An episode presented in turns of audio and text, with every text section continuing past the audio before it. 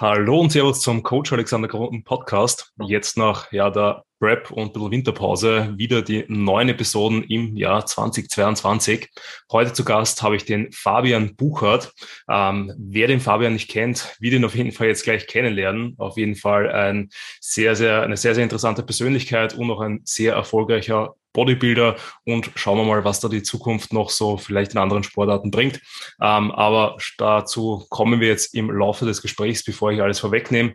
Äh, ja, Fabian, wie geht's dir? Ähm, und erzähl mal so ein bisschen was über dich, was die Leute über dich wissen sollten. Ja, gerne, Alex. Erstmal frohes neues Jahr. Ich hoffe, du bist auch gut gestartet. Genau, also ich bin Fabian, bin mittlerweile 32 Jahre alt, bin ehemaliger Natural Bodybuilding Athlet, ähm, habe so in den frühen Zeiten der GmbF angefangen. Mein erster Wettkampf war 2007. Bin viermal deutscher Meister geworden und zweimal Weltmeister, einmal bei der DFAC und einmal bei der INBF. Genau, und ansonsten ähm, mittlerweile kein Natural Bodybuilder mehr, würde ich sagen, sondern eher Kraftsport-Enthusiast allgemein. Also ich liebe das Training, äh, liebe es mich auch zu verbessern, gerade so in den, in den Kraftbereichen. Genau, aber im Moment keine Bühnenambitionen. Okay. Ähm, und ich meine, ihr werdet das vielleicht sehen am Vorschaubild vom Podcast. Ähm, wenn nicht, dann vielleicht einmal so ein bisschen herumgoogeln und mal schauen, weil man muss halt sagen, für das Alter und eigentlich für den damaligen Standard ja schon eine mega Form auf der Bühne gebracht. Ähm, mhm. Wieso bist du dann eigentlich, oder hast du mit doch einer sehr, ja, wie soll ich sagen, rosigen Zukunft, also mit ja sehr, sehr viel Potenzial, dich dann dafür entschieden, nicht mit dem Bodybuilding jetzt weiterzumachen? Ja, also hatte, glaube ich, ganz, ganz viele Gründe. Ähm, zum einen, ich habe das, also mein erster Wettkampf war 2007 und mein letzter war 2015 und ich glaube, ich hatte in den Jahren nur zwei Jahre Pause und ich habe immer Wettkämpfe durchgezogen und es waren dann teilweise immer dann der nationale Wettkampf und noch ein internationaler dazu. Und ich muss sagen, ich war einfach ein bisschen ausgebrannt nach der Zeit. Also das war halt immer 100% Fokus auf diesen Sport irgendwie. Klar, Studium und so weiter, das lief irgendwie alles nebenher und war auch alles, alles ganz erfolgreich und ganz gut aber irgendwie mental ähm, war ich dann am Ende nicht mehr so ganz da. Das habe ich tatsächlich auch in meiner letzten, in meinem letzten Wettkampf gemerkt, dass so der, ja, so die, die innere Motivation so ein bisschen weggegangen ist. Ähm, und dann dachte ich, es ist Zeit, sich irgendwie was Neues zu, zu suchen. Das ist, würde ich sagen, so der Hauptgrund.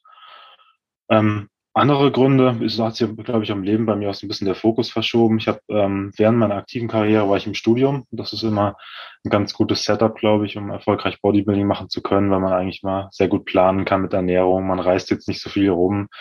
Äh, man ist meistens ähm, in der gleichen Stadt, hat irgendwie Stabilität mit dem Gym. Aber ich habe 2015 dann in meinem letzten Jahr auch angefangen zu arbeiten.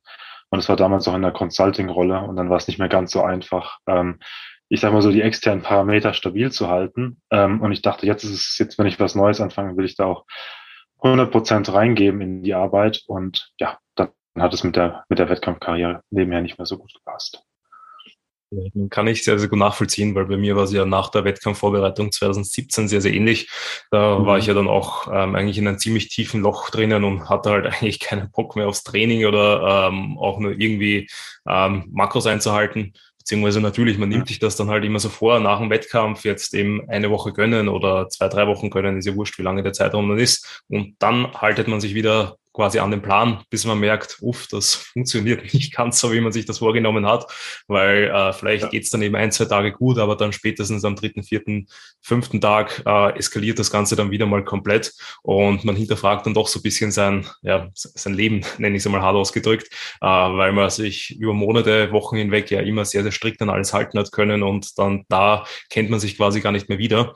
Und dadurch, dass das Training ja dann auch nach der Wettkampfvorbereitung immer noch keinen Spaß macht, weil man ist einfach weit weg von seinen PRs. Nach den ganzen Peak Weeks war das Training ja auch sehr unstrukturiert. Das heißt, man muss da auch wieder mal in einen Trainingsplan reinfinden. Ähm, verstehe ich. Deswegen war es dann bei mir auch 2018 so, dass ich eben ins Powerlifting gewechselt bin. Einfach, dass ich auch diesen ganzen Körperfokus wegschiebe und wirklich nur noch mich auf den Performance-Aspekt ähm, konzentrieren kann. Ähm, aber mir war das dann tatsächlich eben dann mit der Zeit auch wieder zu monoton. Also ich bin da, glaube ich, auch einer, der da so gerne hin und her switcht äh, weil ich einfach die Abwechslung braucht. Und deswegen jetzt, ja, letzt eigentlich 2020 wäre es geplant gewesen, aber jetzt 2021 wieder die letzte Saison. Und jetzt schauen wir mal, was bei mir so die Zukunft bringt, weil ich bin eigentlich offen für alles und bin auch noch etwas unentschlossen, wann die nächste Season wirklich stattfinden wird. Ähm, aber ja, wie war das dann? Also würde gerne ein bisschen näher darauf eingehen, weil du gesagt hast, dass du ja, ja von 2007 bis 15 quasi fast durchgehend gestartet bist. Das ist ja heutzutage unvorstellbar, ähm, weil ich weiß nicht, wie stark du noch die Szene da in den letzten Jahren mitverfolgst. Der Ethos geht ja sehr, sehr stark äh, dazu, dass man viele, viele Jahre Offseason zwischen den Wettkämpfen dann sich nimmt und wirkliche Pausen einplant. Findest du das, mhm. ähm, würdest du das jetzt eher als positiv begrüßen? Würdest du das vielleicht oder hättest du das in der Vergangenheit lieber auch so gemacht? Ähm, oder würdest du sagen, nein, so wie du deinen Progress eigentlich eh Jahr für Jahr auch gemacht hast, weil die Form auf der Bühne war ja jedes Mal immer beeindruckender, ähm, würdest du alles so machen, wie du es schon gehandhabt hast? Ja, es ist, ist ähm, also ich glaube, da kann man nicht ein allgemeines Statement haben. Ich würde wahrscheinlich zwei Aspekte betrachten. Das eine ist so das körperliche, sportliche, also ob man sich wirklich verbessern kann. Und ich muss sagen, das hat bei mir immer sehr, sehr gut geklappt. Also ich war immer ein halbes Kilo bis Kilo schwerer irgendwie und die Form war auch immer gleich oder vielleicht sogar noch ein bisschen besser. Von dem Aspekt hat es äh, gut geklappt. Der andere Aspekt ist aber so der, der mentale. Und ähm, ich, ich habe mich ähm, irgendwann in so eine Situation rein manövriert, ähm, wo einfach nicht mehr ging. Und was ich damit meine ist, ähm, du, ich habe zum Beispiel meine erste deutsche Meisterschaft gemacht und da war die Diät ähm, relativ entspannt, da bin ich Sechster geworden. Dann nächstes Jahr habe ich so ein paar Schrauben mehr angezogen und habe dann gewonnen. Und dann habe ich gedacht, jetzt muss ich noch mehr Schrauben anziehen, damit ich noch härter bin. Habe ich gemacht. Und dann habe ich äh, fürs nächste Jahr, für 2010, dann noch mehr Schrauben angezogen. Ähm, und dann irgendwann habe ich gedacht, ich bin jetzt am absoluten Maximum. Ich schlaf jeden Tag meine acht bis zehn Stunden, wirklich fast zwanghaft. Ich esse auf die Minute genau, ich track meine Makros äh, aufs Gramm, alles ist abgewogen. Ähm, mein Training läuft immer 100 Prozent, ich lasse keine Einheit ausfallen, nicht mal wenn ich krank bin damals. Ähm, dann ist man irgendwie so an dem Punkt und fragt sich, wie soll ich mich jetzt eigentlich noch verbessern? Ähm, und dann geht man, glaube ich, ganz schnell in so irgendwie so eine Zwangsschiene rein, ähm, was dann, glaube ich, nicht so besonders gesund ist.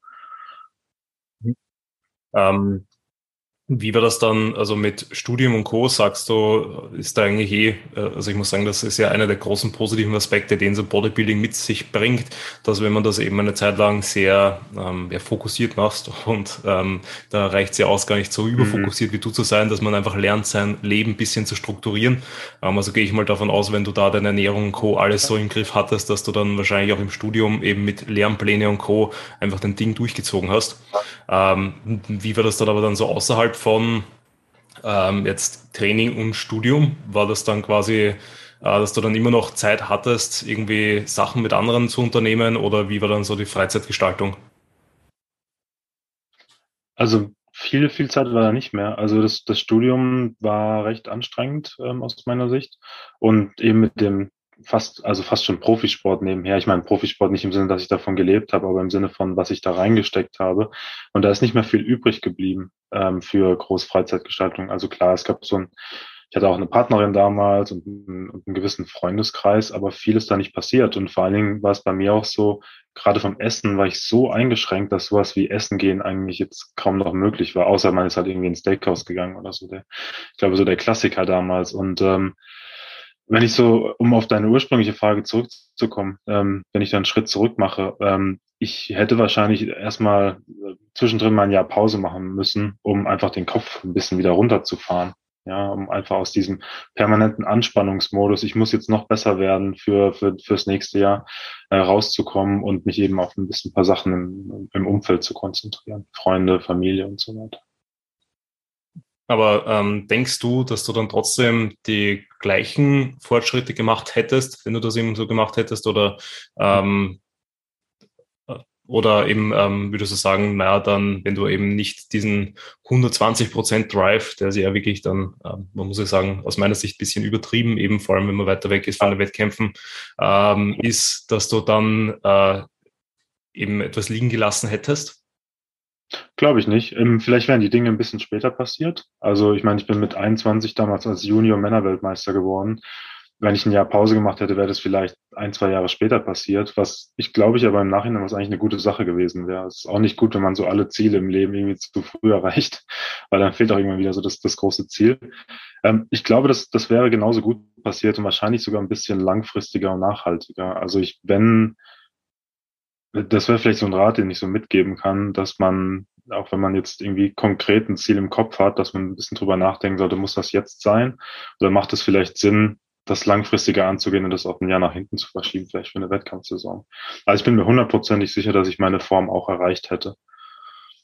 Ja, ja, also definitiv. Ich glaube auch, dass, wie du schon sagst, ähm, das Ganze dann einfach ein bisschen langlebiger wird, man vielleicht eben dann das, das große Ziel eben ein, zwei, drei Jahre später oder sonst was erreicht. Aber äh, wie du es jetzt auch so richtig gesagt hast, dann einfach diese Balance im Leben einfach ein bisschen besser da ist mhm. ähm, und man dann eben quasi wirklich langfristig äh, immer dran bleibt, immer den Spaß beibehält. Ich meine, dass kurze Phasen immer ein bisschen unlustig sind, wie jetzt die Endphase einer Prep oder die Post-Prep-Phase, das ja. ist eh komplett normal. Also das hat man ja auch im Studium so, das hat man im Job so, dass es immer wieder Projekte, Fächer etc. geben wird, die einfach keinen Spaß machen, aber dazugehören. Mhm. Ähm, und ja, finde ich, spricht etwas zu den Trend äh, dagegen, den man jetzt äh, vor allem auch bei den Profi-Bodybuilder sieht, weil gerade wenn man jetzt äh, auch auf den Mr. Olympia und Co. schaut, ähm, werden ja die Leute dort immer, immer jünger und ich glaube, das vermittelt auch jedem das Gefühl, dass man das halt immer deutlich früher erreichen muss. Ähm, ja. wo, wobei beim, beim Natural Bodybuilding, also bin da gerade jetzt ein bisschen laut am Denken, ja immer noch der Ethos da ist, dass man da so seine Prime-Time so irgendwie zwischen 30 und 40 hat. Ja. Äh, willst du da dazu deine Gedanken irgendwie teilen? Also generell eben, ja, weil du es angesprochen hast. Ja, das ist tatsächlich auch eine Sache, über die ich mir öfters Gedanken mache. Ich meine, ich bin jetzt auch 32, also so rein theoretisch so jetzt wahrscheinlich kurz vor der Primetime oder so eher in der Primetime. Ähm, und ich glaube, so wie ich es gemacht habe, ähm, ist es wahrscheinlich nicht möglich, mit 40 seine Primetime zu erreichen, weil wenn man sich über schon, ich habe ja mit 17 oder so dann, oder eigentlich mit 15 so mit Bodybuilding-Training angefangen, mit 18 den ersten Wettkampf und wenn man sich dann über zehn Jahre wirklich jede Woche im Training zerstört, dann ist es körperlich und mental gar nicht durchhaltbar, so lange einen Sport leistungsmäßig zu betreiben. Ähm, ich glaube aber, wenn man es richtig macht, also wenn man sich die richtigen Pausen nimmt, wenn man nicht immer permanent 120 Prozent fokussiert ist, dann ist es absolut so.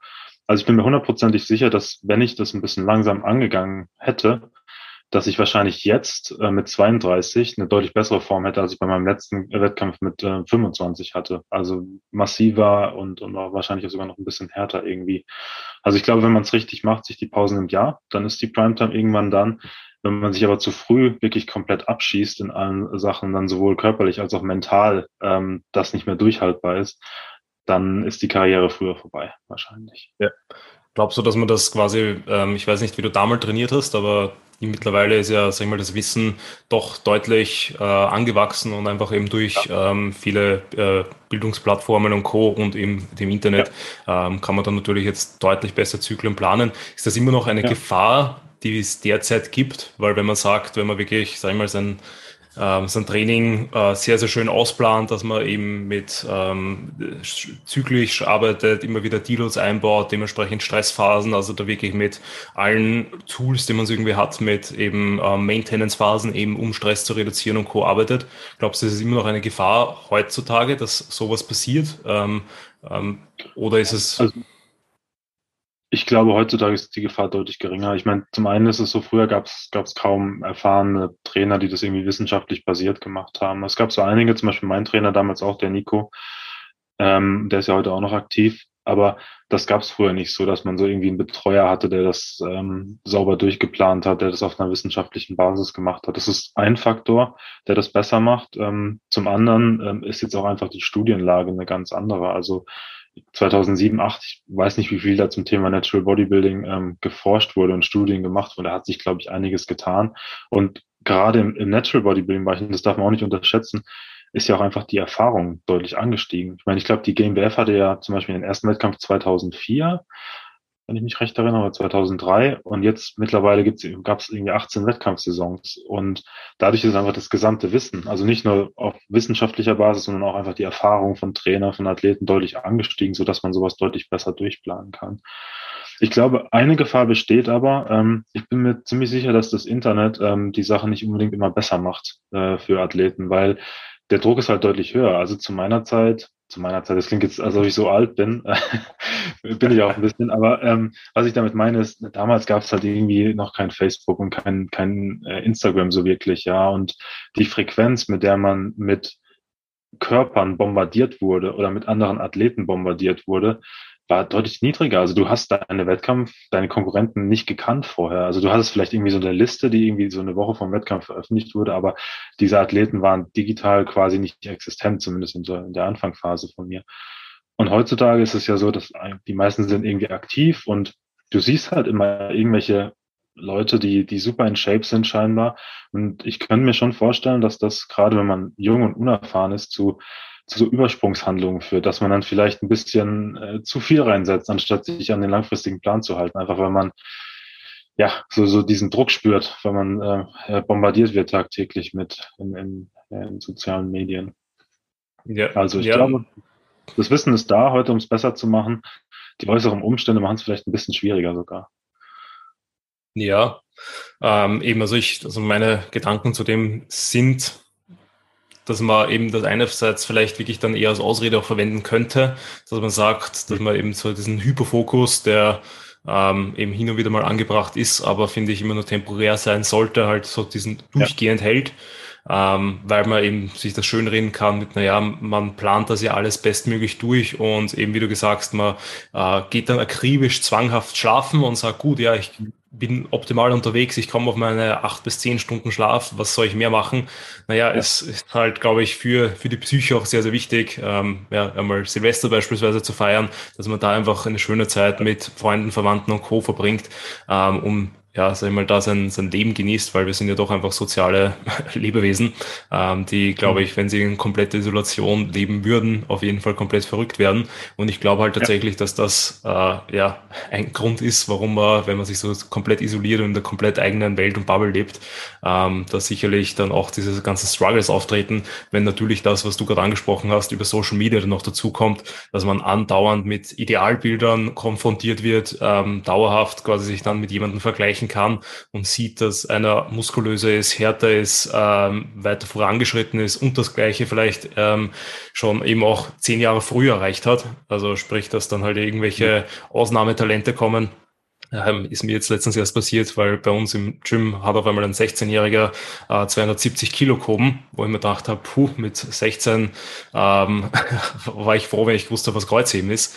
Äh, ja, und ähm, ja, das ist halt eben die, die Entwicklung, wo man halt, glaube ich, wirklich sich einfach selber bremsen muss und sich das Ganze bewusst machen ja. muss, ähm, dass äh, ja, alles, alles positive und negative Seiten hat und ähm, da auch immer wirklich am langfristigen Plan festhalten muss und es ja eigentlich ja. nicht der Fall sein muss, dass man alles sofort hat, sondern es reicht ja auch, wenn man quasi das erst etwas später reicht und jeder mal in sein eigenen Tempo gehen kann. Ja, ich glaube auch, was man ähm, bedenken sollte, ist, ähm, da werden ganz viele Dinge glorifiziert häufig, die einfach nicht, nicht gut sind, nicht gut für die Psyche sind. Also ich kann mich an meine Zeit damals erinnern, ich galt immer so als der härteste Hund von allen. Also ich war im Wettkampf immer am meisten abgezogen. Ähm, zu den damaligen Zeiten, heute ist das wahrscheinlich auch was anderes und ich galt immer als derjenige, der sich immer einen Plan hält, der immer alles durchzieht, Training, Ernährung perfekt, nie cheatet und so weiter und so fort. Und das ist so eine Glorifizierung äh, von, auch von der Umwelt, die absolut nicht gesund ist. Ne? Also ich hatte das in meinem, in meinen, ähm, bei meinen Trainingspartnern, ich hatte das aber auch so extern und es wurde immer gesagt, boah, der ist so krass und so weiter. Und da baut sich ein gewisses Selbstbild auch dann auf. Und dann denkst du, ja, ich bin jetzt der krasseste und ich muss jetzt noch krasser sein, damit ich diese Glorifizierung irgendwie aufrechterhalten kann. Und also man sollte sich da wirklich hinterfragen. Das ist nicht gut. Ähm, also ich bin zum Beispiel sehr froh, dass ich den, den Nico damals auch an meiner Seite hatte, weil der hat immer gesagt, du bist dir eigentlich sicher, ob das so cool ist, was du da tust, ob das so gesund ist für dich langfristig und so. Das hat mich dann auch zum Nachdenken gebracht, weil das, das ist tatsächlich so. Also man baut sich da so ein Kartenhaus auf von ähm, Regeln und Zwängen und irgendwie, man muss das jetzt alles tun, um irgendwie noch so wahrgenommen zu werden. Und das ist total für die Psyche überhaupt nicht gesund. Also das macht einen sehr, sehr müde und kaputt und kann auch, wie gesagt, dann auch dazu führen, dass man dann sagt, hey, vielleicht ist das mit dem Bodybuilding, halte ich das nicht mehr so durch, wie ich das mal gemacht habe. Ja, und wie ist dir dann in der Phase quasi dann danach gegangen, wo du gesagt hast, gut, du ähm, willst jetzt kein Bodybuilding mehr betreiben. Ähm, wie hast du das dann eben mit Training und der Ernährung dann gehandhabt? So aus diesen ja. komplett strikten zu ja. quasi keine Regeln mehr? Also das war, ähm, also keine Regeln ähm, äh, ist, ist glaube ich, nicht richtig. Also die Regeln gibt's auch, auch jetzt noch sechs Jahre nach meinem letzten Wettkampf noch gut und ich, wie gesagt, ich trainiere auch immer noch gut und ambitioniert. Ähm, ich hatte aber direkt nach meinem letzten Wettkampf so eine ganz komische Phase, wo, und ich glaube, das kennen viele von ihren ähm, Wettkämpfen, wo man noch ganz viele von diesen ähm, äh, Zwangsstörungen irgendwie noch in sich drin hat. Also irgendwie, man guckt ein bisschen zu oft in den Spiegel sicherlich, äh, man denkt sich, oh, die Form wird jetzt aber irgendwie ein bisschen schlechter, äh, man ähm, will äh, hundertprozentig nach Plan essen und tut es irgendwie, aber irgendwie ist so der mentale Fokus trotzdem weg.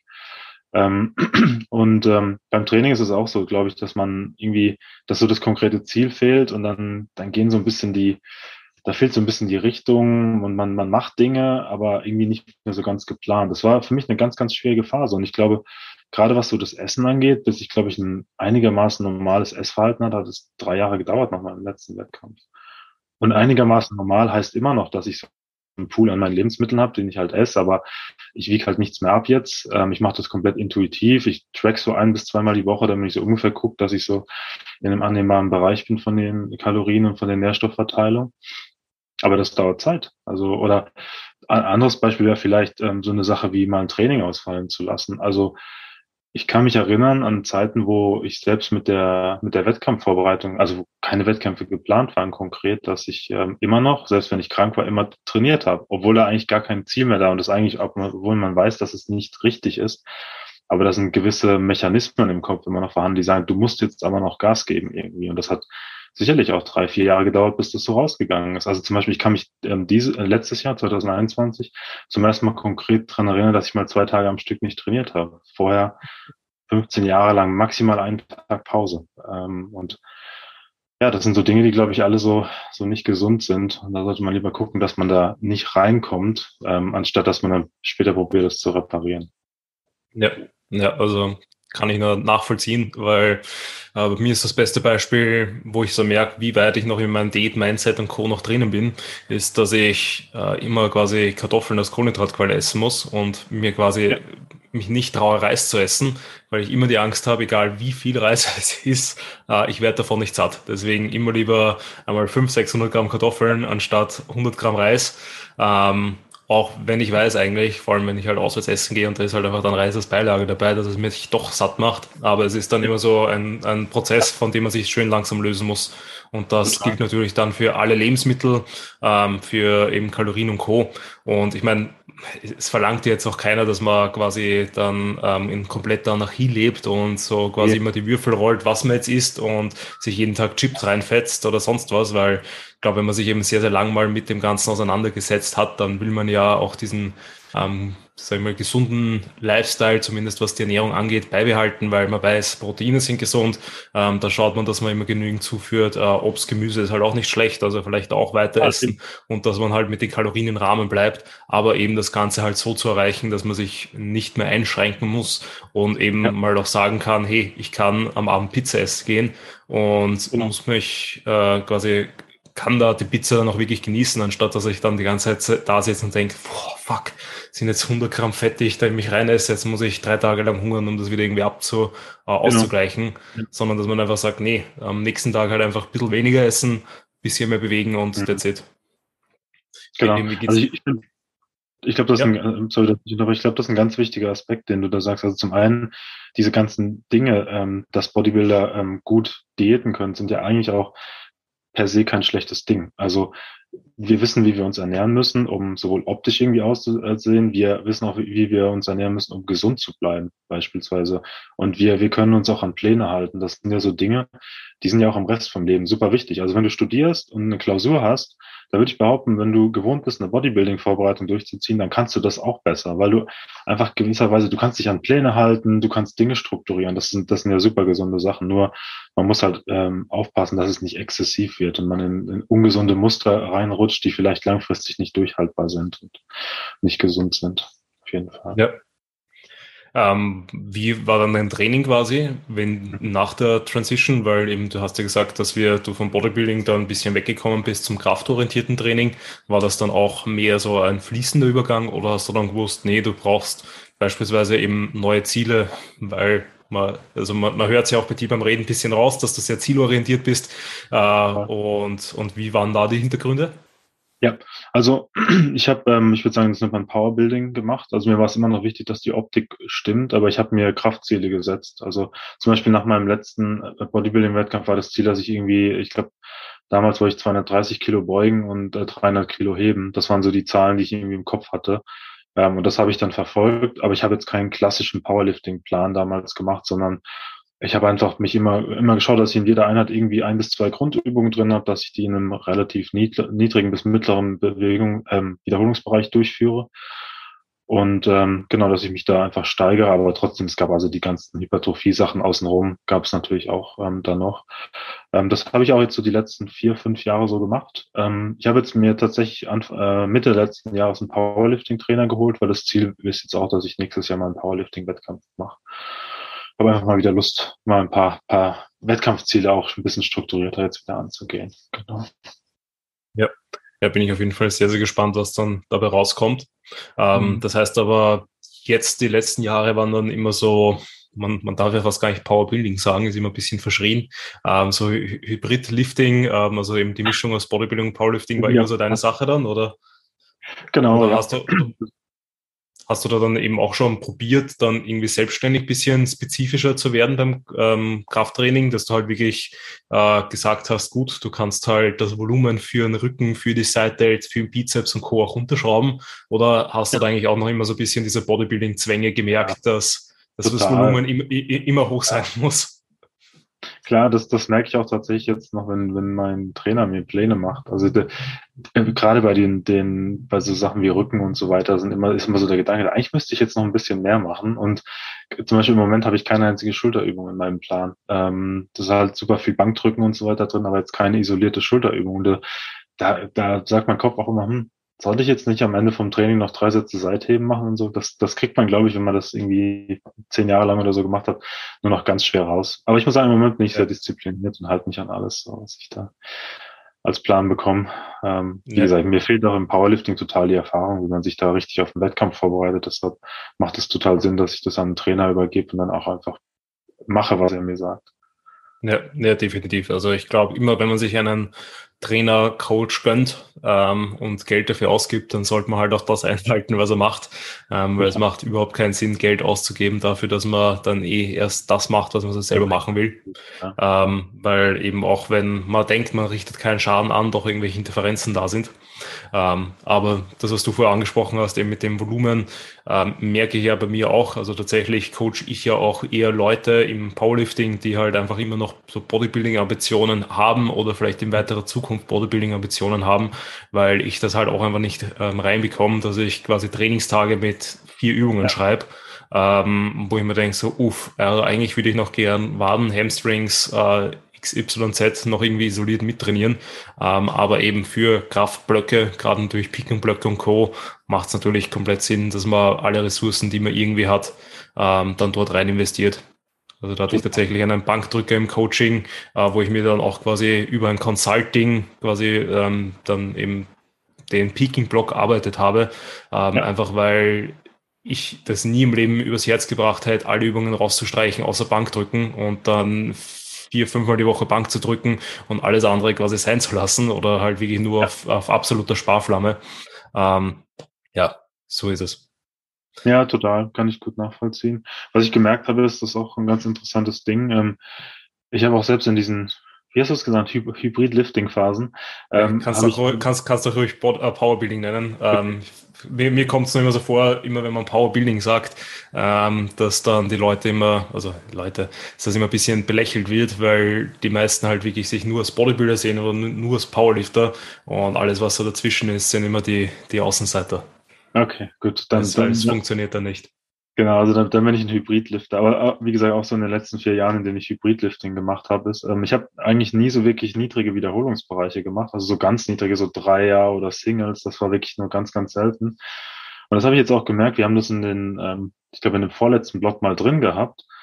Und ähm, das war für mich eine ganz neue Erfahrung, so von der Erholung her. Also ich hatte, hatte dann auch am, am Anfang immer so das Bedürfnis, noch ganz viel Hypertrophie dazu zu machen, aber ich habe einfach so gemerkt, vom Nervensystem verpacke ich das gar nicht mehr danach irgendwie. Also es geht zwar in der Einheit selber, weil du bist körperlich nicht wirklich erschöpft, also du, du schwitzt vielleicht gar nicht mal so arg irgendwie und du hast auch irgendwie keinen Pump, also nicht diese klassischen ich würde sagen, Trainingsgefühle vom Bodybuilding. Ähm, aber wenn du danach noch Hypertrophie draufhaust, dann schießt du dich ganz, ganz schnell aus dem Leben. So innerhalb von zwei Wochen ist dann der Block auch schnell mal beendet. Also das ist so eine Sache, die habe ich jetzt auch aufs, auf die harte Tour gelernt. Und ja, das ist auch eine Sache, die, die muss ich noch lernen, dass ich so mein, meine Bodybuilding-Intuition für diesen anderen Sport so ein bisschen hinten anstelle und gewisse ja. Dinge einfach anders mache. Bin gespannt, wie das bei dir funktioniert und vielleicht in weiterer Zukunft, wenn du noch so die ersten Wettkämpfe äh, mal absolviert sind, können wir mal darüber reden, wie es dir dann damit gegangen ist. Ja, ähm, ja. Wie würdest du dann ähm, das generell dann so sagen, vom Trainingsfokus her und Co., weil du jetzt dann doch immer weiter dran geblieben bist, ähm, dass du da jetzt mittlerweile auch die Zwänge los bist oder wie handhabst du das jetzt mit dem Training? Weil ich weiß ja auch, dass du ähm, äh, viel unterwegs bist und ja. dadurch ja auch das Training jetzt sehr, sehr oder etwas schwerer strukturierbar ist. Ähm, ja. Willst du darüber mal Insights geben, wie du es dann derzeitig ja. handhabst, eben mit Training, mit unterschiedlichen Equipment, vielleicht äh, unterschiedlichen Uhrzeiten, Trainingstage verschieben sich im Zyklus und und und? Genau, also ich habe, ähm, äh, wie gesagt, ich arbeite jetzt mit dem Trainer zusammen ähm, und wir planen eigentlich immer die Woche so vorher. Also ich habe so, ich sag mal Standardwochen, da trainiere ich dann meistens im Moment nur noch viermal die Woche. Äh, meistens so Dienstag, Donnerstag und dann irgendwie Samstag und Sonntag. Das ist so der Standard, ähm, an dem wir uns halten. Aber wie gesagt, ich bin auf Dienstreise oder meine Partnerin wohnt auch ein bisschen weiter weg. Dann bin ich auch das Mal unterwegs. Ähm, und dann planen wir einfach die Woche um. Also es gibt dann so, dass wir teilweise Übungen verschieben. Ja, beispielsweise, wenn ich irgendwie dienstags schwer drücke ähm, und dann am nächsten Tag, was dann der Donnerstag wäre, auch wieder schwer drücken müsste, funktioniert das nicht, wenn ich den Donnerstag auf den Mittwoch verschiebe. Und dann muss halt einfach eine Übung im Plan rotieren, aber das, das klären wir meistens in einem kurzen Chat irgendwie ähm, vor der kommenden Woche, um das ähm, richtig hinzubekommen.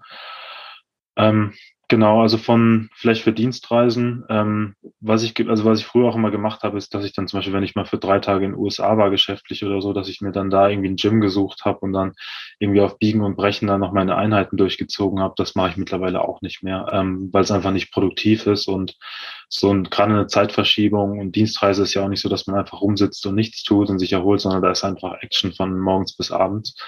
Ähm, das mache ich auch nicht mehr so. Da würde ich dann meistens morgens im Hotel so eine ganz leichte Einheit machen, wenn es da irgendwie Equipment gibt und dann die Woche eher so als Deload nehmen und dann ähm, dann wenn ich dann am Wochenende wieder da bin, so ein, zwei Einheiten reinschieben, dass ich so einigermaßen die Trainingswoche drin habe. Das ist langfristig deutlich besser, als auf Biegen und Brechen das so durchzuziehen. Ähm, wenn ich innerhalb von Europa auf Dienstreise bin, ich habe da so meine vier, fünf Standorte, wo ich öfters bin, eigentlich sind es nur drei, vier, ähm, da weiß ich, da kenne ich die Gyms mittlerweile, da weiß ich, was ich für Equipment habe. Das heißt, das kann ich dann auch mit meinem Trainer ähm, entsprechend einplanen. Das geht ganz gut. Ja, sehr, sehr gut. Wie ist das dann, wenn du wirklich einmal komplett auf Urlaub fährst? Ähm, mhm. Bist du da auch noch immer so unterwegs, dass du sagst, du musst oder willst ein Gym dort zur Verfügung haben, eben dass du zumindest dich bewegen kannst? Oder ist das auch so, ja. dass ihr, äh, wenn nicht komplett in die Öde, in die Ödnis fahrt, wo halt wirklich quasi nur eine Hütte da ist? Ja, also es ist würde sagen, im Moment ist es noch so, dass ich gerne ein, Gym da habe und das ist auch immer so ein bisschen Teil der Urlaubsplanung, dass man dann guckt, dass da irgendwas in der Nähe ist. Aber ich muss sagen, ich kann mich immer mehr mit dem Gedanken anfreunden, auch mal irgendwie zwei Wochen gar nicht zu trainieren. Ähm, also wie gesagt, ich jetzt krankheitsbedingt konnte ich zwei Wochen mal nicht trainieren und also es hat gefühlt hat es mir irgendwie sogar ein bisschen genutzt. Also ich habe so das Gefühl, meine Gelenken, meinen Gelenken geht es ein bisschen besser irgendwie, auch vom Kopf her bin ich wieder ein bisschen motivierter. Also in der Vergangenheit, ja, immer muss irgendwie ein Gym in der Nähe sein, einigermaßen gutes. Ähm, in der Zukunft könnte ich mir auch mal vorstellen, irgendwie mal in die Ödnis zu gehen ohne Gym mal für zwei Wochen. Mal gucken. Ja. Vielleicht muss ich es dann nach drei Tagen abbrechen, weil ich es nicht aushalte, aber im Moment ja, bin ich dann optimistisch. Ja, ja, verstehe ich. Also ich bin da bei mir auch sehr unentschlossen, weil ähm, quasi seitdem ich äh, den Entschluss im eigentlich 2020 gefasst habe oder eigentlich eigentlich natürlich schon irgendwann so Ende 2019, dass ich halt wirklich auf die Bühne gehen will, ist bei mir halt auch der Drive, sag ich mal, relativ hoch. Ähm, ich muss sagen, ich glaube, ich schaffe es da mittlerweile eine gute Balance zu finden, zumindest essentechnisch da hin und wieder mal komplett die Zügel aus der Hand zu lassen und eben mehr intuitiv zu essen, um zu schauen, wie da eben sich dann einfach das Körpergewicht entwickelt. Ähm, aber so Trainings technisch merke ich halt auch, dass da bei mir immer noch viel Stress dabei ist, weil ähm, ich einfach auch performance-fokussiert bin. Sprich, ich würde am liebsten halt jede Woche PRs rausballern, ähm, auch wenn ich weiß, dass es nicht funktioniert. Dann hin und wieder schaffe ich es halt mehr ins Bodybuilding-Mindset wieder reinzukommen, wo man halt einfach sagt, gut, man muss jetzt nicht jede Woche einen neuen Rekord aufstellen, sondern einfach nur schauen, dass man eben dementsprechend die Spannung auf den Muskel bringt mit der Intensität, ähm, dass man halt da sicherlich den Reiz setzt, dass der weiter hypertrophiert ähm, aber, aber tatsächlich glaube ich auch, ähm, dass es mir sicherlich gut tun würde, einmal eine etwas längere Pause und etwas längere Pause mehr als drei Tage off, wie so mein Deload gerade immer ausschaut, sondern mhm. vielleicht wirklich eben einmal eine komplette Woche, ähm, mal wirklich Abstand vom Gym zu nehmen, weil beispielsweise auch meine äh, Schulterverletzung, die ich jetzt seit der Prep vor letzten Jahr schon mitschlepp, ähm, mhm merke, dass das halt nach dem Deload immer besser wird und dann so natürlich von Zyklus zu Zyklus sich wieder immer weiter verschlechtert.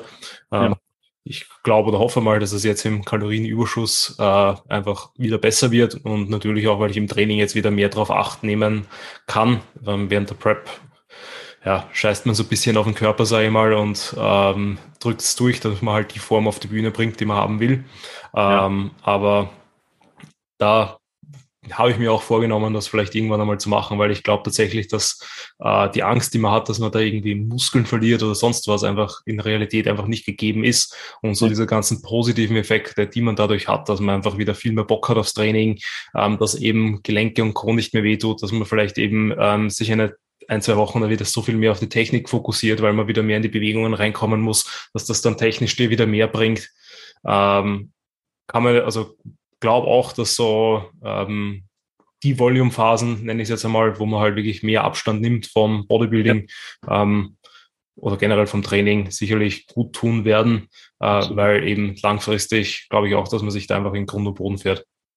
Ja, ähm, also ich finde, äh, das, das hängt so ein bisschen immer von der Phase ab. Ne? Also ich meine, was du gesagt hast, ist ja total legitim. Wenn du ein konkretes Wettkampfziel hast, das ich weiß, weiß nicht, du hast jetzt in vier Wochen Wettkampf oder in, in 16 Wochen Wettkampf, dann ist es, glaube ich, legitim, auch eine Zeit lang so ein bisschen in den Schmerz rein zu trainieren. Also man darf es natürlich nicht machen, dass man sich verletzt oder dass man die Dinge sehr, sehr strikt angeht. Aber wenn, wenn du jetzt zum Beispiel so wie ich jetzt kein konkretes Wettkampfziel hast oder in den letzten Jahren hattest, dann ist es, glaube ich, ganz gesund, das mal zu tun und vielleicht auch, um so ein paar Leuten mal die Angst zu nehmen davor. Also wie gesagt, ich bin jetzt zwei Wochen mehr oder minder mit Fieber im Bett gelegen, irgendwie, also nicht ganz zwei Wochen, aber zwei, zwei Wochen raus und davon Wochen eine Zeit mit Fieber, Fieber im Bett.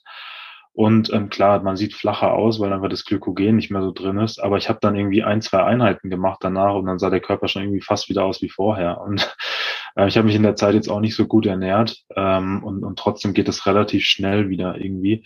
Und ich muss auch sagen, die Einheiten, die ich jetzt hatte danach, die fühlen sich richtig gut an, weil man mit einer geringeren Belastung ähm, ein ganz anderes Gefühl auf dem Körper bekommt, ähm, auf dem Muskel irgendwie. Ähm, ich weiß nicht, ob du diese Phasen im Training kennst. Ich, ähm, wenn du Gefühl hast, du gibst alles, aber du hast irgendwie trotzdem das Gefühl, du, du, du erreichst deinen Muskel irgendwie nicht richtig, du fühlst keinen, keinen wirklichen Pump mehr oder so. Das ist auch super unbefriedigend und so ein Reset, das, was das angeht, echt toll. Also du bist danach, ähm, selbst bei einer kleinen Einheit hast du schon richtig das Gefühl, du hast was gemacht, du hast vielleicht sogar mal wieder einen leichten Muskelkater irgendwie, trotzdem fühlen sich die Gelenke nicht so schlecht an. Also meine, meine Empfehlung geht dahin, dass man natürlich nicht krank wird und mit Fieber im Bett liegt, aber dass man trotzdem vielleicht mal ein bis zwei Wochen so ein bisschen runterfährt und mal den Körper und den Kopf resettet und dann wieder mit Vollgas, voller Motivation angreift. Ja, wie geht's dir da eigentlich jetzt, weil du das angesprochen hast, generell mit dem ähm, Selbstbild, wenn man so lange Bodybuilding betrieben hat ähm, und eigentlich immer wieder weiß, wie man so, sag ich mal, in seiner, also abgezogen aussieht. Ähm, ja. Wie gehst du da derzeit damit um, beziehungsweise eben über die letzten Jahre seit dem letzten Wettkampf? Was waren da so die ja. Phasen, die du durchlaufen bist? Ja, also es ist so ein Dauerthema. Also ich glaube, direkt nach dem Wettkampf, das, das kennen wahrscheinlich die meisten, da ist das dann wahrscheinlich schon ein bisschen krankhaft so, ne? Also irgendwie man guckt so in jeden Spiegel und, und jede, jede Ader, die so vom Bauch verschwindet, ist dann so ein halbes Drama irgendwie. Und man denkt sich, oh Gott, ich würde wieder so gern so aussehen. Aber das muss man einfach sagen, das ist kein gesundes Verhalten. Da, wenn man diese Probleme hat, sollte man glaube ich, sich so ein bisschen hinterfragen ähm, und, und ähm, drüber nachdenken, ob das so langfristig gesund ist. Ähm, genau, es hat sich bei mir, ich würde sagen, stetig verbessert. Ähm, das ist immer so. Also das, das Selbstbild, wenn man mal Bodybuilding betrieben hat, ähm, ist immer kritischer, glaube ich. Ähm, und ich, ich meine, ich, ich gebe es auch natürlich sehr auch gern noch einigermaßen ansprechend aus. Ähm, das ist, ist mir nach wie vor wichtig. Ähm, aber also äh, ich sag mal so, es ist jetzt nicht mehr so, wenn ich jetzt mal irgendwie nicht so in Form bin, dass es bei mir irgendwie so eine Krise auslöst oder sowas, ähm, sondern ich denke so, ja, okay, es könnte jetzt wieder ein bisschen besser sein, dann machen wir doch wieder mal einen Plan und cutten vielleicht die Kalorien mal wieder ein bisschen, dass es im Sommer ein bisschen besser aussieht. Das ist jetzt so der Gedankengang, während das so in der akuten Phase halt wirklich so ein bisschen krankhaft war, wo man dann gedacht, oh fuck, jetzt habe ich es hab ich's mir versaut irgendwie. Ich will aber wieder so aussehen. Das ist, glaube ich, nicht so gesund. Jetzt ist es, glaube ich, in einem einigermaßen gesunden Maße. Und wie gesagt, so von der Ernährung her, ähm, ich habe tatsächlich, ähm, ich bin umgezogen im Juni und ich hatte dann keine Küchenwaage mehr letztes Jahr und ich habe jetzt wirklich ein halbes Jahr komplett ohne Küchenwaage gelebt. Das wäre früher komplett unvorstellbar gewesen, aber äh, mittlerweile, man hat einfach so seine, also so seine Staples. Man kann es ungefähr ähm, intuitiv einschätzen und das hat sich echt gut eingependelt. Ich muss sagen, das war echt äh, gut für den Kopf mal, irgendwie nicht permanent immer alles abzuwiegen und abzumessen und ähm, sondern die Sachen so ein bisschen intuitiver anzugehen. Und ich glaube, wenn man sowas erreicht hat, aber trotzdem dann, wenn man einen Wettkampf hat, wieder die Zügel ein bisschen anziehen kann, dann ist das, glaube ich, ein ganz gesunder Zustand. Ja, ich meine, eben, dass man so ein bisschen immer ähm, ja, struggelt, gerade natürlich, wenn man sich andauernd vergleicht wegen Social Media und Co., ist, ich würde fast sagen, tatsächlich normal, weil auch als ja. nicht, nicht Fitness-Enthusiast und nicht Bodybuilder und Co. Ähm, kennt man ja jeder, der so ein bisschen mit seinem Gewicht struggelt, bisschen mit seiner Form struggelt und und und, weil man halt einfach immer in einem Bereich sein möchte, wo man sich wohl fühlt. Ähm, und da ist es, glaube ich, auch dann durchaus legitim zu sagen, dass man halt versucht, sich immer in diesem Bereich dann zu befinden und zu halten, vor allem, weil sagen, das Leben ist ja auch ein bisschen da, um es zu genießen. Das heißt, da ist es ja. dann auch okay, wenn es so Phasen gibt, wo es ein bisschen drüber und drunter ist. Ich glaube, es ist einfach nur wichtig, dass man halt dann langfristig ähm, sich dann immer wieder bewusst macht, dass das halt eigentlich nicht das Wichtigste natürlich ist und auch in mhm. Phasen, wo man jetzt nicht 100% in Form ist, man kein schlechterer Mensch ist, man nicht irgendwie minderwertig ist äh, und kein schlechterer Athlet oder sonst was, sondern ja. es halt einfach nur eine Phase ist. Also gerade eben, weil es das du auch angesprochen hast, Post-Contest, ähm, ist halt einfach Arsch, weil da auch meistens die Fettverteilung dann sehr ungünstig ist. Sprich, ja, ich, ich, kann mich noch erinnern, ich weiß nicht, ich müsste jetzt einmal in ein gutes Licht gehen ähm, und einmal schauen, ob meine Streifen auf den Beinen immer noch da sind, obwohl mein Bauch jetzt quasi komplett zugelaufen ist im Vergleich zu dem, wie er natürlich auf der Bühne ja. aussieht. Ähm, und da verstehe ich natürlich auch, wenn man dann unbedingt das etwas haben möchte, ähm, was man nicht, nicht halten kann oder nur sehr, sehr schwer halten kann, ähm, dass man dann einfach die Prioritäten setzen muss. Und ähm, ich glaube auch, dass die meisten da äh, sich leichter oder sich mehr, ähm, wie soll ich sagen, ähm, es für die meisten besser wäre, wenn sie einfach akzeptieren würden, dass es so ist und halt einfach ein bisschen besser damit leben lernen würden, auch eben nicht 100% in Shape zu sein, anstatt eben das ganze Leben sich immer einzuschränken, weil dann dieser Dauerstress, glaube ich, nicht gut ist, weil eben früher oder später wird es entweder einfach kippen oder ähm, oder keine Ahnung, also wenn man sich dann komplett an die Wand fahren und dann vielleicht auch irgendwie sein Leben hinterfragen, wieso man sich das über Jahrzehnte dann irgendwie angetan hat, wenn es ja eigentlich nicht notwendig ist. Ja, also ich hatte ähm, vielleicht einen Kommentar dazu. Ich hatte mal ähm, einen guten Bekannten, äh, der war ein bisschen älter und äh, der, der hat mir damals relativ, also der Christoph hieß, der hat mir relativ klar gesagt, du, eine sportliche Karriere kann von heute auf morgen vorbei sein. Du kannst, keine Ahnung, einen Autounfall haben, du kannst irgendwie irgendeine Infektionskrankheit haben und dann kannst du diesen Leistungssport nicht mehr machen. Das heißt, guck, dass dein Selbstbild sich nicht hundertprozentig auf dein optisches oder auf deine sportlichen Leistungen bezieht, sondern dass du andere Ankerpunkte in deinem Leben haben, die die wichtig sind ähm, für dich, die dir, die dir Kraft geben, die dir Motivation geben, die dir helfen, ein gutes Selbstbild zu haben, weil das andere kann sehr, sehr schnell vorbei sein. Und ich glaube, dass das ist auch hilfreich für die, für so eine Zeit nach dem Wettkampf, dass man sich vielleicht so ein paar andere Dinge sucht, die einem Spaß machen, die einen motivieren, die ähm, ein gutes Gefühl auch um sich, äh, für sich selber geben. Das ist, glaube ich, ähm, ganz, ganz wichtig. Ähm, ich habe mal eine Frage an dich und zwar, ähm, als ich meinen letzten, letzten Wettkampf gemacht habe, da war dieses Thema Reverse Diet ähm, so das, was man so getan hat. Ne? Also du hast dann irgendwie nach dem Wettkampf dann jede Woche deine Kalorien um 200 oder so erhöht, keine Ahnung, was so die Zahlen mhm. waren. Ähm, und äh, ich hatte damals das Gefühl, rein intuitiv, dass es nicht gut ist, äh, mental, weil du kommst halt dann nie von diesem Tracking weg. Ne? Also du, du bist ja dann immer noch in einem Modus, wo du dann permanent dir quasi deine deine, weiß ich nicht, 30 Gramm Kohlenhydrate, die du jetzt mehr essen darfst, irgendwie zusammensuchst und du kommst da nie aus diesem Food-Fokus raus. Würde mich mal interessieren, was jetzt so die Entwicklung ist, wie man das heute so macht. Also wie du das vielleicht mit deinen Kunden machst oder was du so von anderen Trainern kennst, würde mich mal interessieren. Ja. Also mittlerweile ist es so, dass man keine Reverse Diet mehr macht, sondern eine Recovery Diet was auch so ein bisschen der schönere Begriff dafür ist, dass man halt wirklich den Fokus auf die Erholung setzt.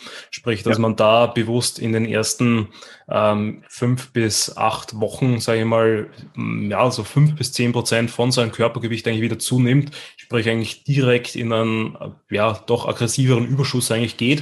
Ähm, ja. Das natürlich, wenn möglich, so kontrolliert wie möglich und natürlich auch getrackt, ähm, damit es halt nicht eskaliert und dass dann quasi, sobald man wieder auf einen gesunden oder ähm, physiologisch gesunden, sagen wir mal, Körperfettlevel wieder ist, sich von dort dann langsam wieder hocharbeitet.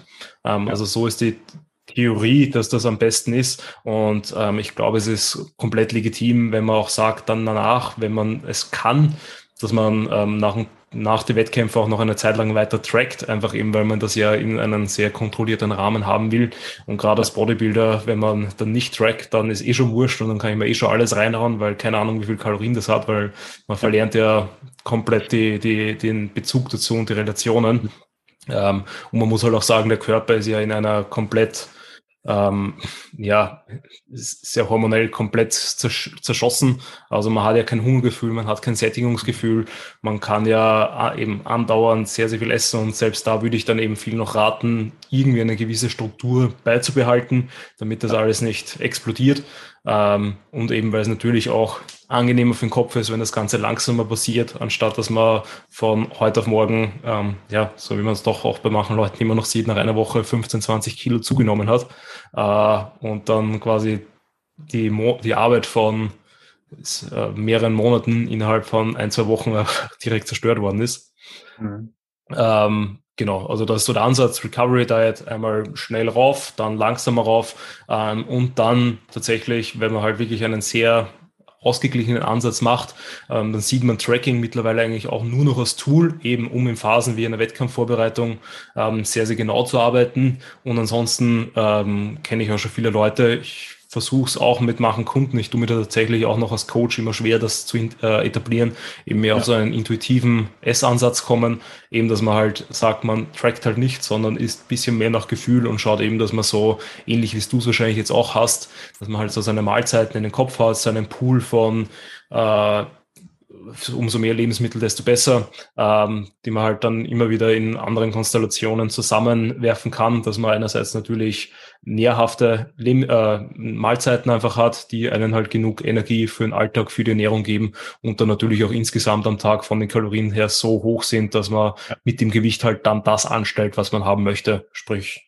im meisten Fall halt in die Höhe geht, schön langsam oder ähm, in Cut-Phasen kommt es halt darauf an, wie streng der Cut ist und wie aggressiv da eventuell auch mal so beginnt, dass man einfach sehr, sehr gemütlich einfach mal wirklich so, wie es sich für seinen selber richtig anfühlt, Gewicht abwirft und wenn man merkt, es wird halt bisschen härter, dann kann man halt Tracking wieder als Tool nehmen, um einfach mehr Struktur äh, um ähm, reinzubringen, um das Ganze dann wieder weiter zu optimieren. Hm, verstehe. Das, das klingt für mich nach einem deutlich vernünftigeren Ansatz als das, was ich so zu meiner Zeit gemacht habe. Ja, also bei mir damals gab es wirklich dieses eine Extrem, entweder man, man isst ohne, ohne Punkt und Komma, also total unkontrolliert, oder man macht das halt so super strukturiert. Das klingt mir so nach einem, was du beschrieben hast, nach einem ganz gesunden Mittelweg. Ja, genau. Also eben von der Recovery Diet, wie sie eben der Lane Norton oder der Menno Henselmanns damals, glaube ich, so sehr groß ja. gemacht haben, ist man einfach weggekommen, weil man halt einfach gesagt hat, wieso noch vielleicht vier, sechs, acht Wochen, je nachdem wie hoch halt das Defizit war, sich dann noch weiter runter diäten, obwohl der Wettkampf schon vorbei ist, sondern da einfach schauen, dass man sich so schnell wie möglich wiederholt. Und für mich ist das derzeit auch der wissentlich beste Ansatz. Ja. Ähm, man eben, es ist macht natürlich die Post-Prep-Phase, ja, ist natürlich trotzdem immer noch Arsch. Ähm, kann man, glaube ich, gar nicht so schön reden. Ähm, und man muss natürlich trotzdem vor allem mental äh, diese Struggles einfach damit umgehen lernen. Ähm, ja. Aber das ist es halt und das ist halt, glaube ich, was der Sport so ein bisschen mit sich bringt. Total. Und genau. Ja, spannend. Ähm, ja. Also tatsächlich, was ich vorher, weil es mir gerade noch wieder in den, äh, einfällt, weil du das so äh, angesprochen hast, ähm, es ist ja tatsächlich auch eine der Sachen, dass gefühlt wenige mehr als eine Wettkampfvorbereitung machen. Auch wenn gerade Bodybuilding sehr, sehr im Trend ist und sehr, sehr boomt, also auch Natural Bodybuilding, ähm, gefühlt sind die viele, viele Leute nach einem Jahr ähm, so ausgebrannt oder haben dann nie wieder Bock drauf. Mhm. Äh, da mehrere Seasons hinter sich zu bringen. Ich bin gespannt, wie sich das jetzt über die Zeit verändert, eben weil halt immer smartere Ansätze daherkommen. Aber so, wenn, vor allem wenn ich auch zurückdenke mit den Leuten, denen ich 2015 teilweise auf der Bühne gestanden bin, ähm, so viele machen dann wirklich Bodybuilding eigentlich gar nicht mehr. Und ich glaube, das ist auf jeden Fall wegen diesem All-or-Nothing-Denken so ein bisschen zurückzuführen, weil man eben das Gefühl hat, entweder macht man es halt 100 Prozent oder dann hat sie keinen Sinn, was halt einfach nicht der Wahrheit entspricht. Total. Ja, das ist so ein bisschen das, was wir am Anfang besprochen haben. Ne? Also du hast, ähm, wenn du, wenn du immer 100 Prozent gibst, die ganze Zeit 120 Prozent brennst du einfach mental irgendwann aus und du, ja, man weiß halt dann immer irgendwann nicht mehr, wo man noch mehr Schrauben anziehen kann und das ist für viele einfach total nicht durchhaltbar. Und wenn man es durchhält, ist es auch nicht unbedingt gesund. Also da spreche ich auch aus eigener Erfahrung. Dementsprechend wie gesagt, ich glaube, es ist gut, wenn man sich da die Pausen nimmt und vielleicht manchmal nur irgendwie 80 Prozent macht, aber dann lieber 80 Prozent über fünf Jahre als irgendwie 120 Prozent über ein Jahr. Da ist man, glaube ich, am Ende äh, steht man besser da. Und vor allen Dingen, was man nicht ähm, vernachlässigen darf, also viele fangen, ist mein Gefühl, diesen Sport an, während sie in der Schule sind oder während sie in der Universität sind. Und das, was danach kommt, ist ein anderes Leben. Also zumindest bei mir war es so, ich hatte in der Uni immer das Gefühl, oh, ich bin so be beschäftigt und Klausurstress ist so viel. Aber das, was danach kommt mit einem Beruf, mit, wenn man, wo man halt wirklich diese acht Stunden im Büro sitzt, wo man vielleicht auch mehr Verantwortung ähm, übernimmt, vielleicht auch irgendwann Mitarbeiterverantwortung, das ist ein ganz, ganz anderer Druck und auch einfach zeitlich ein ganz anderer Stress. Und ähm, wenn man das gewöhnt ist aus der Universität, dann vielleicht irgendwie alles ist nur ums Training fokussiert. Das ist dann später super, super schwer noch durchzuhalten. Ähm, und wenn man dann diese All-or-Nothing-Mentalität hat, kann ich verstehen, dass dann viele sagen, ja, ich kann es im Beruf einfach nicht mehr, deshalb mache ich es gar nicht mehr. Aber ich glaube, das ist halt nicht die richtige Einstellung, sondern man sollte vielleicht gegeben der, der äußeren Umstände und in einem Rahmen, dass man das langfristig durchziehen kann, das, so sollte man das vielleicht sehen, anstatt immer entweder 100% Fokus drauf oder keinen Fokus drauf. Das ist, glaube ich, nicht gut. Ja, ja, stimme ich dir voll und ganz zu. Ich glaube, das ist tatsächlich äh, eines der Sachen, die die Sophie gerade auch so ein bisschen lernen hat müssen, weil die ja quasi auch ähm, dieses Jahr jetzt das erste Mal während sie eine Wettkampfvorbereitung gemacht hat, gearbeitet hat. Davor war sie auch eine Studentin. Ähm, und äh, auch jetzt nach der Wettkampfvorbereitung, ich meine, während der Wettkampfvorbereitung ist es komplett normal, dass man diesen Hyperfokus hat, dass man auch alles rund ums Training fokussiert. Macht man ja auch gerne, ähm, sagt gerne eben Events und Co. ab, weil man halt eben für den Tag X hinarbeitet. Aber jetzt halt nach dem Wettkampf auch das wieder loszulassen ähm, ja. und, sag ich mal, so ein bisschen seine Prioritäten zu ordnen, ist halt schwer, weil man merkt halt, uff, man hat halt doch wenig Zeit neben einem 40-Stunden-Job, wo man halt vielleicht auch noch äh, 30 Minuten äh, An- und Rückfahrt hat, wo man dann noch eben seine x Mal pro Woche dann im Gym trainieren möchte für aller mindestens eineinhalb Stunden, äh, wo halt auch noch Hin- und Rückfahrt zurückkommt. Dann gibt halt noch Verpflichtungen wie Haushalt, Einkaufen, äh, Wäsche waschen, Co. Äh, ja, wo, wo bleibt dann die Zeit, wo man dann halt noch eben Zeit für sich, Freunde und Co. hat. Und ich glaube, dafür ist es halt auch extrem wichtig, wenn man dann vielleicht eben so Phasen nutzen kann, wo man einfach das Training lockerer angeht, eben vielleicht die Trainingstage reduziert von sechsmal die Woche auf fünf oder viermal die Woche oder eben auch phasenweise sicherlich auf dreimal die Woche, ähm, ja. dass man da halt andere Bereiche des Lebens vielleicht dann weiterentwickelt und priorisiert, um so ja. halt insgesamt immer als Mensch zu wachsen und nicht nur immer in einem Bereich. Ja, total. Also ich meine, man, das, das Gute ist, man, man lernt ja auch bei diesen Sachen. Also als ich äh, ins Berufsleben eingestiegen bin, da habe ich auch in der WG gewohnt und das war am Anfang für mich total schwierig. Wie gesagt, diese 40 Stunden Arbeit und irgendwie auf einmal musst du deinen eigenen Haushalt schmeißen und ähm, gleichzeitig noch trainieren. Das ist in zeitweise war das sehr, sehr chaotisch, aber ich meine, jetzt so nach sechs Jahren ist da auch so eine Routine drin, dass man alles irgendwie auf die Reihe kriegt. Also das wird schon ganz natürlich besser, aber wie gesagt, das ist, was du sagst, ist total richtig. Man muss sich auch diese Phasen nehmen, wo man dann andere Dinge im Leben dann eine Priorität haben. Ähm, das ist, glaube ich, ganz, ganz wichtig. Und was vielleicht auch so ist, manchmal ähm, ist man noch in einem Job vielleicht, wo wo es, wo man in gewissen Phasen irgendwie gezwungen ist, mal locker zu lassen. Also zum Beispiel bei mir ist es so, wir haben manchmal irgendwie Dienstreisen, dann gibt's dann auch ein Geschäftsessen und so. Und das ist auch gut, das ist schön, da knüpft man Verbindungen, man lernt viel von Leuten, man tauscht sich aus. Ähm, und also das, das wäre für mich mittlerweile unvorstellbar, da zu sitzen und zu sagen, nee, ich esse jetzt aber das Abendessen nicht, weil ich es nicht, nicht tracken kann, nicht weiß, wie viele Kalorien da drin sind. Und ähm, ja, das sind so Situationen, glaube ich, da sollte man, wenn man in so einer Situation ist, dass man das nicht machen könnte oder solche Situationen ähm, immer vermeidet, ähm, dann, dann sollte man sich vielleicht ein bisschen hinterfragen und gucken, ob das so gesund ist. Ich meine, klar, wenn, wenn ich in der Wettkampfvorbereitung bin, dann ist das total nachvollziehbar und ich glaube, dann sollte man das auch kommunizieren und sagen, du, ich mache, bereite mich jetzt hier auf die deutsche Meisterschaft vor, guck mal, das passt jetzt gerade nicht so. Ich bin gerne dabei beim Essen, aber ich trinke vielleicht meinen Kaffee oder so und esse meinen Salat. Das also, also passt jetzt gerade nicht, das verstehen die Leute normalerweise auch. Die Erfahrung habe ich auch gemacht, aber wenn man jetzt außerhalb von solchen Extremphasen ist, dann es ist, glaube ich, gesünder, dann einfach mal ein bisschen locker zu lassen, mitzumachen, die Verbindung zu knüpfen und ein bisschen den Abend zu genießen. Ja, ähm, stimme ich dir auch voll und ganz zu. Also ich glaube auch, dass man das einfach lernen muss, dass man da vielleicht, wenn man da ein paar Mal schlechte Erfahrungen damit gemacht hat, dass Leute nicht so, so gut darauf reagieren, ähm, dass man das dann vielleicht ein bisschen pauschalisiert und das dann von jedem erwartet und dann man das Gefühl hat, die ganze Welt ist ja. gegen einen, weil niemand lässt dich in Ruhe deinen Salat essen. Ähm, aber ja, das kann ich verstehen. Das ist wirklich sehr, sehr anstrengend. Also ich hatte das teilweise auch, dass, ähm, dass die Leute dann immer, ach komm, so einmal wird's nicht schaden und so. Das ist dann immer so, so kleine Pfeile, die irgendwie das Ganze super anstrengend machen. Ja, das kann ich schon nachvollziehen irgendwie. Aber also meine Erfahrung ist, ähm, dass wirklich, äh, vielleicht hatte ich da auch einfach Glück, aber meine Erfahrung ist so, dass 90 Prozent der Leute das wirklich insgesamt gut annehmen. Und wenn man es sauber kommuniziert und einfach sagt, guck mal hier, das ist mein Fokus, das ist meine Leidenschaft, dieser Sport, dann sagen die, oh cool, irgendwie ähm, ich finde es äh, inspirierend, dass du das so durchhalten kannst in deiner Vorbereitung. Dann wird man dann tendenziell auch eher in Ruhe gelassen, so mittelfristig. Also ich glaube, dass, dass wenn man das gut kommuniziert, dann nehmen das die meisten. Genau, ah, sorry, dann, dann mal kurz die Internetverbindung. Was ich gesagt habe, ist natürlich, wenn man irgendwie Jobanfänger ist und in einem neuen Unternehmen ist, dann ist das schwieriger. Ähm, aber das, das gibt sich so mit der Zeit, wenn die Leute einen kennenlernen, glaube ich. Ja, ich glaube auch. Also man ähm, ist vielleicht halt nicht der optimalste Zeitpunkt mit einer Wettkampfvorbereitung in einem neuen Büro, vielleicht eben wo die, wo es eine Kantine gibt und generell so der Ethos ist, dass man gemeinsam essen geht. Ähm, nicht das Optimalste, aber ich glaube mit der Zeit äh, regelt sich das auch. Da muss man halt einfach nur erwachsen genug sein und ich glaube, das ansprechen können und halt seinen Standpunkt einfach erklären. Dann genau. haben da sicherlich die meisten Leute Verständnis dafür. Total. Absolut, sicher auch so. Ja, Fabian, ich würde tatsächlich jetzt, vor allem wenn schon langsam Internetprobleme auftreten, das Ganze mal ja. abrunden. Ähm, und zwar, äh, wenn du jetzt irgendwem einen Tipp geben könntest, der sich die Episode anhört und sich da wiedererkennt und merkt gerade, dass er ganz, ganz viele Zwänge und Co. hat.